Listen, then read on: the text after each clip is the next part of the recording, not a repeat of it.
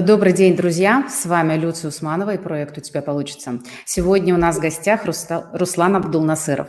Поговорим про личный бренд. Но для начала представлю Руслана, собственник федеральной сети автосалонов «Автосеть РФ», предприниматель, блогер. Руслан, добрый день! А, рада вас видеть. Спасибо, что пришли к нам. Люция, здравствуйте. А сегодня мы поговорим про личный бренд для предпринимателя. Тема очень актуальная. Мне она самой безумно интересна, потому что я 16 лет в бизнесе, и тема личного бренда очень э, актуальна сейчас. В 2017 году ведущие э, издательства признали, что это официальный бренд. И даже было такое мнение, что если у тебя нет личного бренда, то вроде бы ты как бы остаешься за бортом, поэтому, конечно, а, многие озадачились этим, но в нашем представлении бренд – это либо компания, либо какая-то медийная личность. Сейчас все меняется. Руслан, что вы думаете об этом? Что для вас личный бренд, что значит? Ну, вы все правильно на самом деле сказали, что это тренд последнего времени, последних лет. Люди, особенно те, кто имеют какие-то амбиции в части узнаваемости, для того, чтобы быть максимально полезными обществу. У всех как бы разные цели. Кто-то хочет больше зарабатывать, кто-то хочет быть больше узнаваем, кто-то хочет больше нести пользу и добра обществу. И все это как раз э, решает э, личный бренд. Безусловно, что не только личный бренд решает все эти задачи, но один из путей – это как раз э, через личный бренд донести свою цель до общества, ну, как минимум, до там, третьего круга окружения, скажем так. А вы уже э, имеете свой личный бренд, вы достаточно хорошо представлены в Инстаграме, э, вы популярный блогер, входите в топ-3, э, если я не ошибаюсь, блогеров Татарстана. И вот как у вас это происходило? То есть вы сразу для себя решили, что мне нужен личный бренд, и осознанно шли в эту стратегию? Или это было некое интуитивное такое эм, действие, что вы вначале начали делиться со своими подписчиками, развивать соцсети, и э, эта история выросла как бы уже из блогерства? Какой у вас опыт?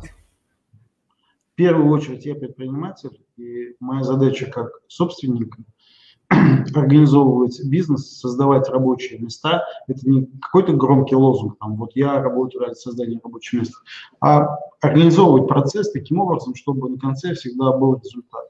Соответственно, решая все эти задачи, мы периодически сталкиваемся с какими-то неожиданностями. И э, я думал, какое конкурентное преимущество моя компания может иметь перед огромными федеральными игроками, потому что у нас была задумка именно построить федеральную компанию. Как э, мы с вами знаем, любая федеральная компания – это мощнейший ресурс финансовый, мощнейший ресурс управленческий, и конкурировать с такими компаниями на рынке ой, как непросто. Очень Соответственно, у меня были амбиции, было видение, что я хочу – Теперь оставалось э, определить путь, э, как я приду к своей цели.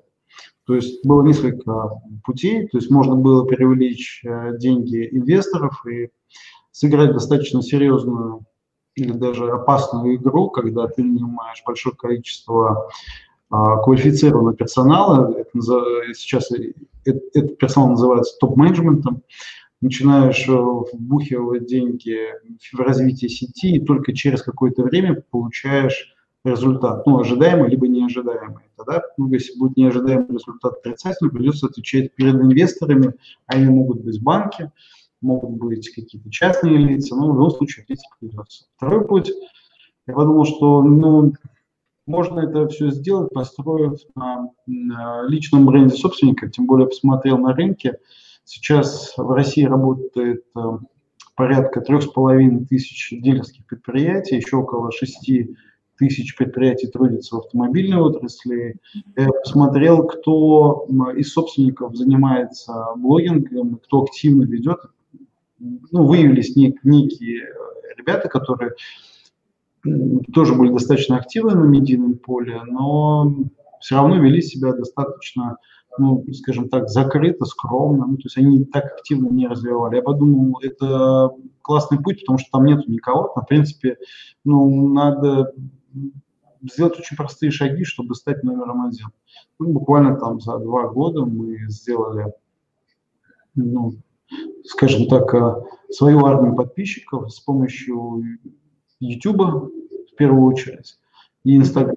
Сейчас там TikTok у нас подлетел, ну там год всего, а там уже около 300 тысяч подписчиков. Ну и если в общей сложности посмотреть по всем медиаканалам, на, у бренда Руслана Абдулнасыров 600 тысяч подписчиков. Ну, то есть я вот так пальцем щелкаю, и в один момент 600 тысяч людей видят мое сообщение. Ну, не факт, что 600 тысяч, в любом случае есть э, ну, какой-то порядок охвата, тем не менее большая часть людей увидит, потому что охват, он ну, превышает 50% от количества подписчиков.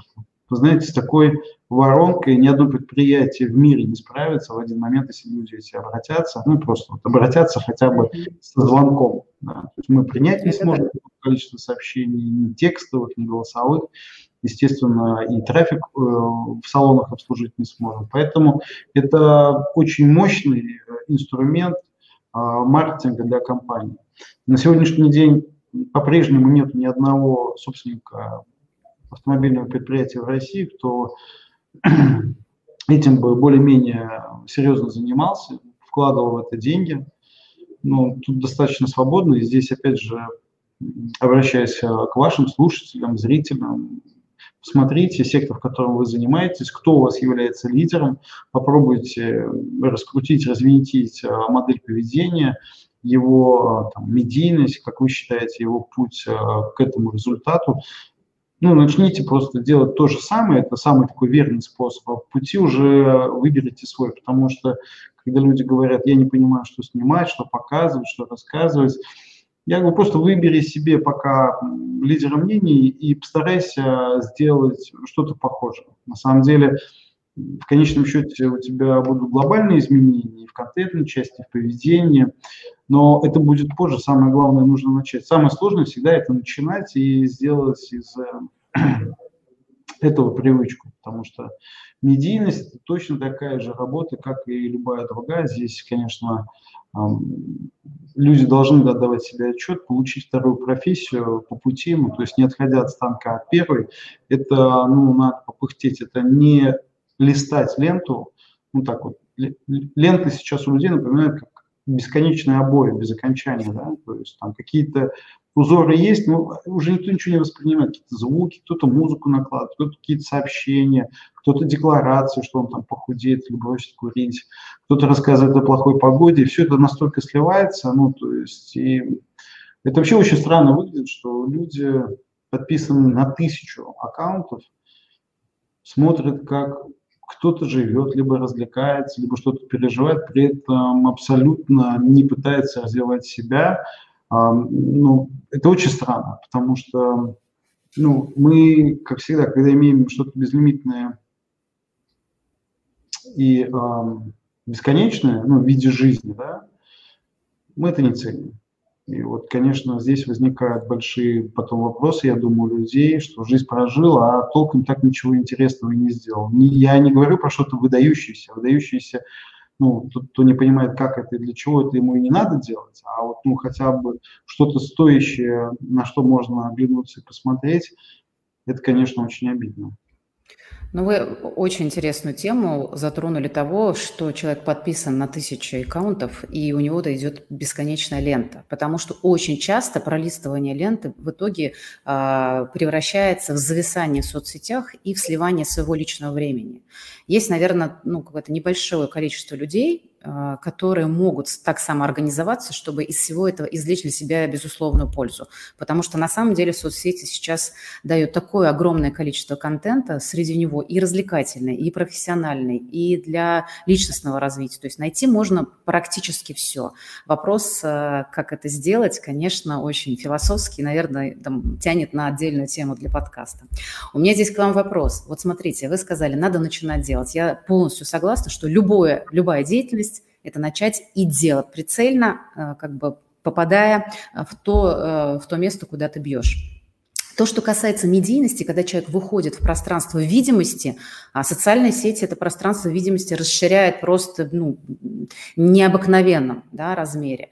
Вот здесь человек, как правило, очень часто сталкивается с таким ступором, с растерянностью, да, как я выгляжу со стороны, что мне вообще говорить в эфир, кому это может быть интересно. То есть некое а, сопротивление тому, что на тебя будут смотреть огромное количество людей. И ну, можно по-простому сказать, да, что человек испытывает страх камеры. Это практически все с этим сталкиваются, и у него даже есть а, а, вполне себе физиологическое обоснование, почему человек боится камеры, то есть это встроенные эволюционные механизмы. Вот вы как а, с этим справились? Как вы... У вас это сразу получилось легко и просто, и вы это начали делать буквально с первых роликов? Или все-таки вы как-то к этому шли? Ну, собственно, справляться-то не надо. Надо в первую очередь э, для себя понять, что э, мы никому не нужны и особо, честно говоря, неинтересны. Особенно этим страдают сильно девушки, они стараются в кадре хорошо выглядеть, делают там макияж, маникюр, даже делают педикюр, ну, для того, чтобы снять сторис, это придает им уверенность, но на самом деле это большое заблуждение, ну, так если более простым э, языком сказать, это глупость. Потому что сейчас настолько много информации и настолько мало времени, что навряд ли кто-то что-то оценит. Ну, это может оценить либо близкий человек, либо ваш воздыхатель, если вы девушка, и он вот там, вот сегодня она прям хороша. А всем остальным наплевать. Ну, потому что а, в интернете нам показывают самые большие задницы, извините, самые большие грузи. Там, зачем пытаться что-то там в себе вот, ну, как-то ну, там, улучшить, сесть чуть боком и показать там второй размер груди э, и выдать его за третий, это, конечно, ну, странно. То есть, э, знаете, как гораздо э, проще доносить свою мысль именно в моменте. То есть вы открыли селфи-камеру, записали, и если вам не понравилось, перезаписали. Очень много блогеров видео записывают с пятого раза. И вот люди говорят, у меня не получается. Я говорю, а ты сколько раз пробовал записывать? Ну, пару раз. Ну, если в жизни с вами все со второго раза получалось, то слишком было бы, наверное, неинтересно, и очень близкие были бы у нас а, со всеми результатами. То есть любая работа – это бесконечное количество попыток, которые а, в конечном счете заканчиваются результатом. У, у людей, которые а, неосмысленно идут по этому пути, без цели, то есть так называется, бесцельно, да, то, конечно, они заканчиваются либо в самом начале, либо посерединке, либо на 99% уже пройденного пути, когда им остается сделать всего лишь один шаг до результата, но так как у него цель была не истинная, естественно, он отваливается, освобождая в первую очередь вам место. Поэтому здесь не надо как-то переживать, а вот как мне сняться, как я буду выглядеть. Да никак не будете вы выглядеть. Во-первых, потому что вы никому не нужны. Во-вторых, вы выглядите так, как выглядите, в этом, наверное, и есть уникальность и интерес. Если бы мы в социальных сетях выглядели бы все более-менее близко, одинаково, то это было бы крайне неинтересное кино. Ну, представляете, мы с вами ну, договоримся, что будем записывать селфи только в медицинских халатах. Во-первых, это, конечно, вначале будет необычно. Ну, все в белом. Да? Mm-hmm. Представьте, что будет воспринимать ваш глаз через там, три дня. Ну, наверное, ничего, да, потому что это будет медицинский халат и какой-то белый чепчик, который закрывает даже вашу прическу. Ну, это будет все одинаково. Поэтому фокус заключается в том, чтобы быть индивидуальным, а индивидуальность она заключается в нашей непосредственности, в искренности, в натуральности. Безусловно, мы перед камерой хотим выглядеть несколько лучше, чем выглядим на самом деле. Это нормальное желание. Ну, но здесь э, самое главное, не нужно перебирать и пытаться красиво сказать, красиво встать, красиво ну, там, как-то рукой взмахнуть. Здесь нужно быть максимально френдли. То есть я вот объясняю, как будто бы вы разговариваете со своим другом. Представьте, что перед вами мама. Ну, если у вас с ней такие доверительные отношения, и ты хочешь маме как-то что-то рассказать. Ты, будешь, ты не будешь материться при маме, но при этом будешь э, позволять себе э, некие вольности в части, может быть, каких-то там словечек, может быть, в, в части какой-то мимики, ты будешь открыто смеяться, улыбаться, потому что мама никогда тебе зла не делала. И у тебя с ней есть доверительные отношения, ты очень свободно и очень спокойно можешь рассказать а, то, что ты видел, либо о событии, где ты был участником. Либо это можно представить, что это твой друг, либо супруга. Вообще не важно. Самое главное, не надо в этот момент думать, как я буду выглядеть. Ну, это, это выглядит со стороны очень часто смешно, когда люди стараются выглядеть. Они при этом забывают вообще суть э, своей записи и там, больше занимаются позерством, чем а, доносит до вас какую-то мысль. А мысль достаточно простая. Вам необходимо, ну, это очень просто на самом деле, с одной стороны, да, но это сейчас, вот, может быть, мне так кажется, вам необходимо сам, э, максимально короткое время уложить максимальное количество информации. При этом диалект у вас должен быть дружественный, понимаете? И, ну, то есть, вот как бы сообщение в сторис в одну минуту, ну, то есть 4 сторис, это очень долго. Ну, прям очень долго. И чтобы люди смотрели вот это вот очень долго, надо начинать а, с очень а, быстро. Ну, с одной. Ну, максимум. Ну, вот прям начинаем. Первые три секунды нужно зацепить внимание, чтобы человек заинтересовался смотреть дальше фактически. Ну, может быть. Может быть, первые три секунды, но люди выключают на 12 секунде и не перелистывают дальше на следующий сторис, а перематывают вас как неинтересно говорящую голову. Но вначале так будет на самом деле, и когда говорят, слушайте, я вот ну, стараюсь, делаю, меня никто не смотрит. Но я говорю, сколько вы этим занимаетесь? Ну, я вот записывала сторис два месяца часто я записывал. Я говорю, ну, два месяца – это вообще не результат. То есть мы сначала с вами учимся. Когда мы учимся, ну, как э, э, студент театрального. Представляете, приходит студент театрального э, и начинает психологу плакаться и говорить, я уже в щуке учусь два месяца, а меня никто не смотрит. Ну, такое же не может быть. Этому надо учиться, учиться годами. И ну, к этому надо относиться как к работе, по-серьезному. Если четко поставить цель, определить для себя возможные сложности, определить срок реализации этого проекта, я думаю, что все будет на самом деле гораздо легче. Я сейчас не успокаиваю, говорю, что путь будет проще. Мы чаще всего страдаем от наших ожиданий, причем нереализованных. Кто нам, что в этой жизни обещал?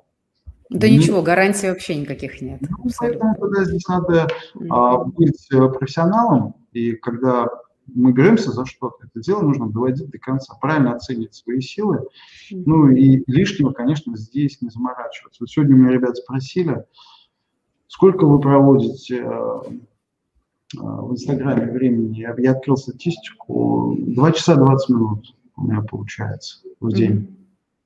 Ну, нормально. То есть это ни много, ни мало. Ну, то есть вот, я к тому, что это опять про ожидание. То есть если вы думаете, что записать сторис это 15 секунд, это не 15 секунд. Если вы думаете, что выложить, поделиться это 2 секунды, это не 2 секунды. В среднем сторис записать и выложить одну сторис занимает порядка 15 минут.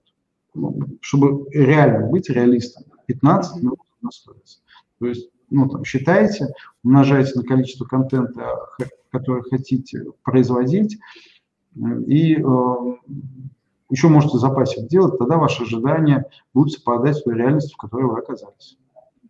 Личный бренд э, – это прерогатива себя самого, то есть надо начинать и делать, пробовать, э, получается, не получается, неважно, нарабатывать опыт, то, о чем вы говорите. Да? Это надо делать самостоятельно или все же? Вы, вы упомянули, что надо делать профессионально. Значит, это команда, значит, это продюсеры, значит, это люди, которые помогают.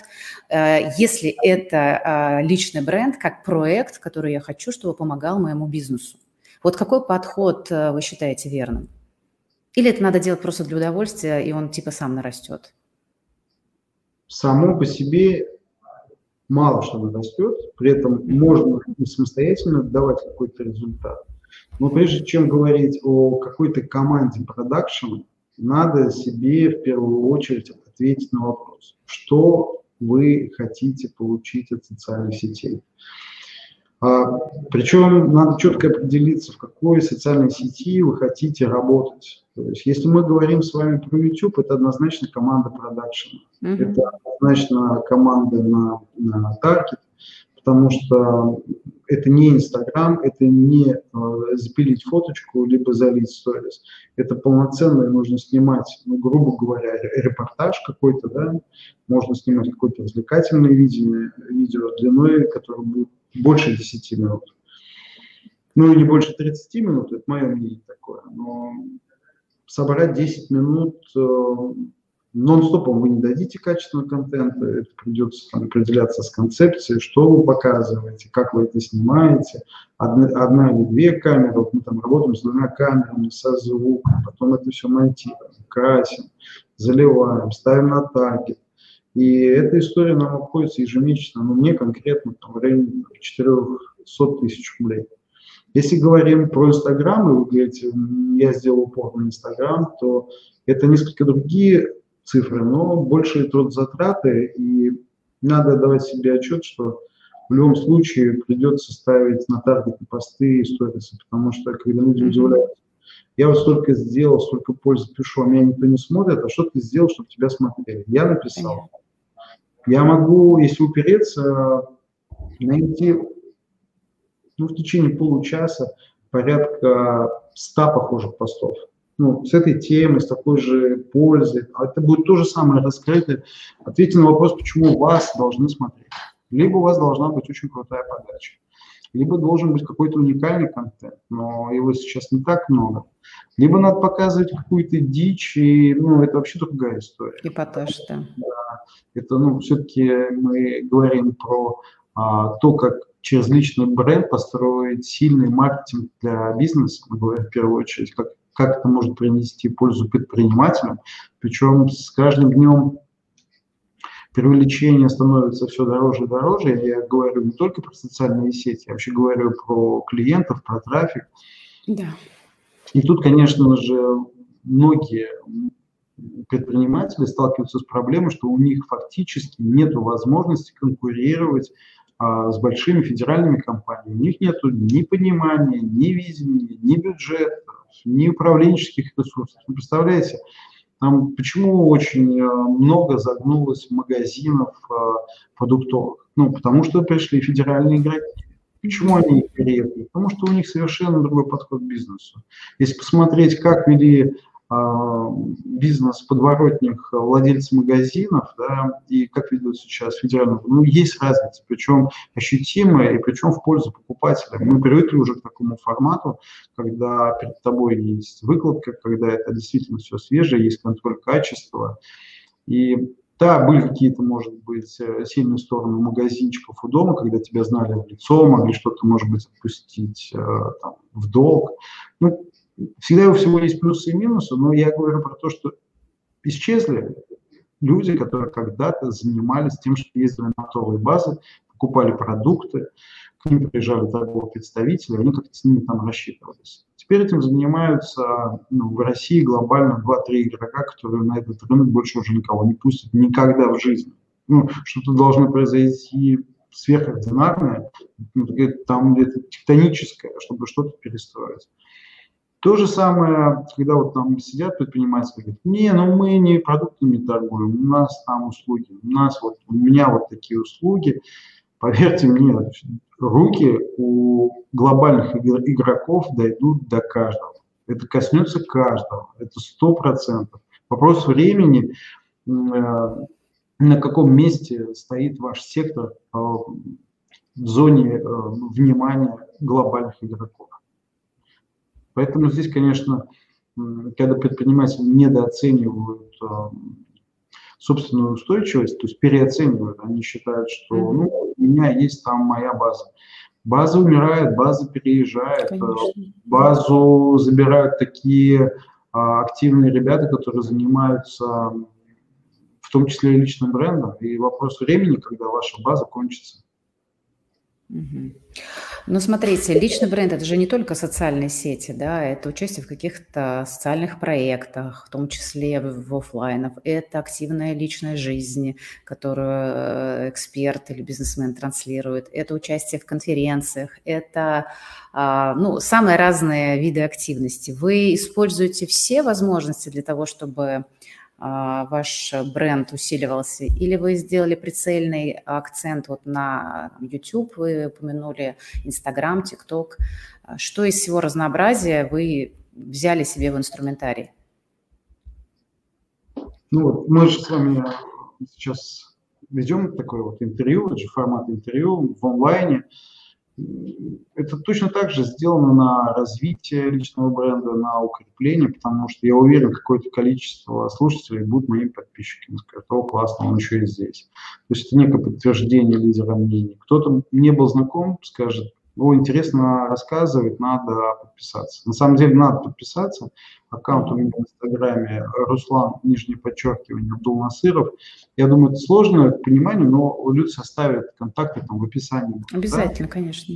А, поэтому переходите, подписывайтесь, там есть полезная информация, есть развлекательная, там же я разыгрываю постоянно какие-то призы. Вообще, Тут должна быть проактивная позиция. Например, на прошлой неделе выступал на большой региональной конференции, которую организовывали ребята с компанией Авито. То есть меня пригласили в качестве спикера. А, на позапрошлой неделе я выступал на офлайн конференции в Турции, там организовывал Совкомбанк это мероприятие, и приезжали коллеги со всей России. Ну, то есть здесь проактивная позиция должна быть во всем. Это, ну, во-первых, вам дает осмысление поля, на котором вы играете, вы начинаете расширять круг контактов, у вас меняется окружение, при этом очень хорошо выстраиваются отношения с точно такими же лидерами мнений, вы начинаете общаться ближе, потому что вас узнают уже не просто как картинку, которая ну, там, что-то говорит. Вас уже видят живого человека, и, конечно же, ну, гораздо охотнее потом приглашают на другие мероприятия. Также можно делать коллаборации, потому что тут все каналы. Вот коллаборация mm-hmm. тоже хороший канал, когда да. вы а, делаете что-то совместное, какие-то, может быть, рекомендации, розыгрыши а, с блогерами, у которых а, подписчиков а, десятки, может быть, сотни раз больше. Иногда это стоит денег, иногда это бесплатно. У нас это бывает по-разному на самом деле. Но в основном это только за деньги, и там, ценники начинаются, там, если за коллаборацию в Инстаграме, в сторис это стоит от 150 ну, там, допустим, у Сергея Романовича, это, может угу. быть, уверен, Ну, топы 300 тысяч обычно, от 300 тысяч начинаются прямые эфиры. Да, вот например, у Эрика Давидовича там стоит 300 тысяч. Угу. Там есть 500 тысяч ребят, которые берут. Но когда кто-то говорит, фига, не фигели, ну, ты попробуй сначала сделать такой результат, который у них, эти ребята там пыхтели не только руками, но и всеми частями тела, чтобы вообще заработать, да. Ну, там Давидович вообще три года отсидел, да. Поэтому здесь еще ну, вопрос, кому повезло, кому нет. Поэтому очень часто люди не совсем адекватно оценивают усилия других людей. Вообще такое очень часто бывает, что mm-hmm. смотреть, э, там, кто-то из ваших тоже ребят, которые слушают, скажет, блин, что несет, да? и даже переходить по ссылке. Ну, то есть, и это нормально, когда мы кому-то нравимся, мы не можем уже всем нравиться. Это Абсолютно. вообще это было бы странно. А, смотрите, степень открытости личности в личном бренде, да, что я имею в виду? То есть э, какую, какую часть э, контента, который вы даете, а, содержится о вашей компании, о том, что э, вы даете пользу и, в общем, то, что так или иначе связано с экспертностью, с бизнесом и так далее. И часть, которая занимает вашу личную жизнь, вашу, ваше мнение о чем-то не касаемого бизнеса, когда вы показываете свою жизнь, себя в этом. Вот по соотношению, если вы знаете его, или хотя бы приблизительно можете сказать, и насколько вы можете быть открыты в этом? Вы можете говорить обо всем, или вы некую границу выстраиваете, что вот ну тут я открыт, а это, извините, все мое личное, и сюда я, как говорится, никого не пускаю? Ну, у меня каких-то ограничений нету. Угу. Нету какого-то правила. Принцип здравого смысла показывай то, что ты считаешь приемлемым. Да? Mm-hmm. За рамки какие вопросы, да, у каждого свои рамки, поэтому здесь, ну, понятно, что есть какой-то общепринятый этикет, который ну, да. ну, не позволяет нам кого-то оскорблять, обзывать, mm-hmm. унижать, а все остальное это уже на усмотрение. Кто-то показывает детей, кто-то не показывает. Я без проблем, мы когда с детьми э, проводим время, я с удовольствием их показываю, потому что ну, в этом ничего не вижу такого там страшного для себя. Кто-то считает, вот, могут заглазить, потому что ну, люди разные, поэтому здесь как мнение надо уважать. Там. Человек так считает, ну, это его мнение, пусть так считает. А mm-hmm такого понятия, как пропорции. Вот столько мы показываем пользу, столько развлечения, здесь какие-то розыгрыши. Жизнь, она как э, река, она хочет того или нет, она будет течь. Да? Да. В этой реке событий мы фактически сплавляемся. Каждый себе создает те или иные инфоповоды.